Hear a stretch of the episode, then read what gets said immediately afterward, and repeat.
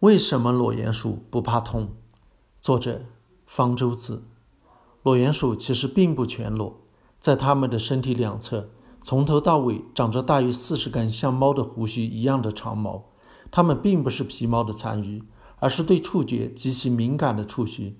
触动其中任何一根触须，都能让裸鼹鼠把头伸向刺激点。裸鼹鼠终身生活在黑暗的地下，眼睛派不上用场。就是靠这些触须来辨认方向的。前进时摆动头部，后退时则摆动尾巴，都是为了让触须触摸到隧道壁，就像我们在黑暗的地道中用手扶着墙壁走一样。它们的眼睛高度退化，几乎完全丧失了视觉。大脑皮层中负责视觉的区域也大大减少，被改为用于感受触觉了。几年前，这个现象引起了伊利诺大学芝加哥分校的。汤姆斯·帕克等人的兴趣。他们想，既然裸鼹鼠的触觉如此敏感，它们的皮肤中会不会含有什么特殊成分？实验的结果出乎意料，在裸鼹鼠的皮肤中没有发现多了什么成分，反而少了一种基本的化学物质——皮物质。皮物质是什么物质呢？它也是意外发现的产物。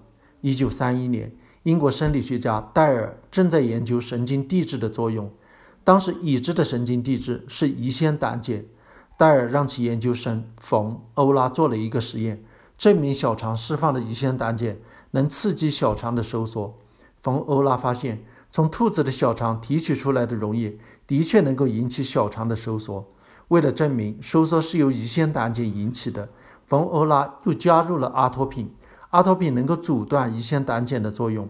如果收缩是乙酰胆碱引起的，就会被阿托品抑制住，然而小肠却还在收缩，这就说明在小肠提取液中，另外还有一种能够刺激小肠收缩的物质。冯·欧拉和实验室的另一名研究人员随后发现，这种活性物质在脑组织里最多。他们把它从编号 P 的制剂中提取了出来，又不知道那究竟是什么东西，就把它叫做 P 物质。这个临时乱叫的名称后来就沿用了下来。皮肤质作为一种神经递质，有多项功能。最主要的一项功能是把疼痛信号从周围神经传导到中枢神经，从而在大脑皮层中产生痛觉。既然裸鼹鼠体内没有皮肤质，是不是就意味着它们对疼痛没有感觉了呢？如果我们用手去触摸一个温度在四十五摄氏度以上的炽热灯泡，就会感到烧痛而立即缩手。在手上涂一些辣椒素，再去摸热灯泡的话，反应更厉害，但是裸鼹鼠的脚掌却对热灯泡无动于衷，涂上辣椒素也不起作用。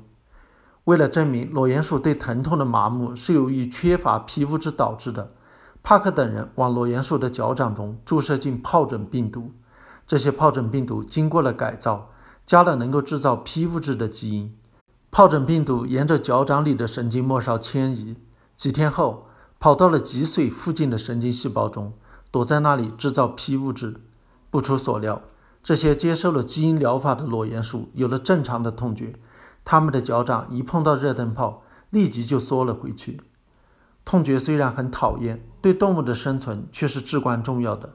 例如，如果我们对热产生的痛失去了知觉，碰到炽热的物体不知道缩手，皮肤就会被烫伤。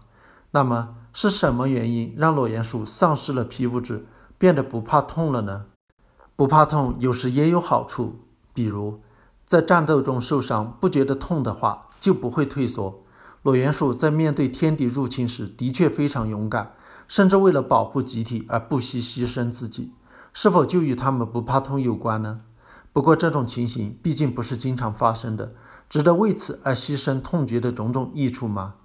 裸鼹鼠也有可能不是为了不怕痛而失去痛觉的，不怕痛可能只是一个副作用。皮肤质还有其他的功能，其中一个功能是让血管舒张。在特殊的生活环境中，这一功能可能会危及裸鼹鼠的生存。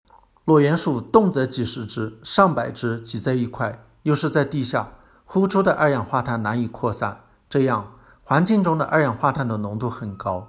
在其他哺乳动物中，高浓度的二氧化碳会导致皮物质被释放到肺血管中，让肺血管舒张。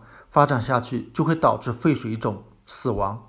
也许正是为了能够在高浓度二氧化碳的环境中安然生活，裸鼹鼠才丧失了皮肤质。帕克等人做的实验表明，裸鼹鼠由于没有皮肤质，对二氧化碳有极强的忍受能力。在二氧化碳浓度达到百分之十五时，小白鼠就出现了严重的肺水肿。但是二氧化碳浓度增加到了百分之五十，裸鼹鼠还没有出现肺水肿的迹象。为了研究某种蛋白质的功能，有时需要用到基因剔除技术，把制造该蛋白质的基因剔除掉，看看动物体内少了这种蛋白质后会出现什么变化。这项技术的发明者，二零零七年获得了诺贝尔奖。不过，不用我们人类费心，裸鼹鼠自己就剔除了皮肤质。天生就是研究皮肤质功能的很好材料，可以用它来阐明疼痛机理，发现镇痛方法。基础研究看似无用，但在研究过程中经常会有有用的意外发现。人们对裸鼹鼠的研究本来只是出于对一种有着奇异习性的有趣动物的好奇，谁能想到竟能衍生出有望造福人类的实用价值？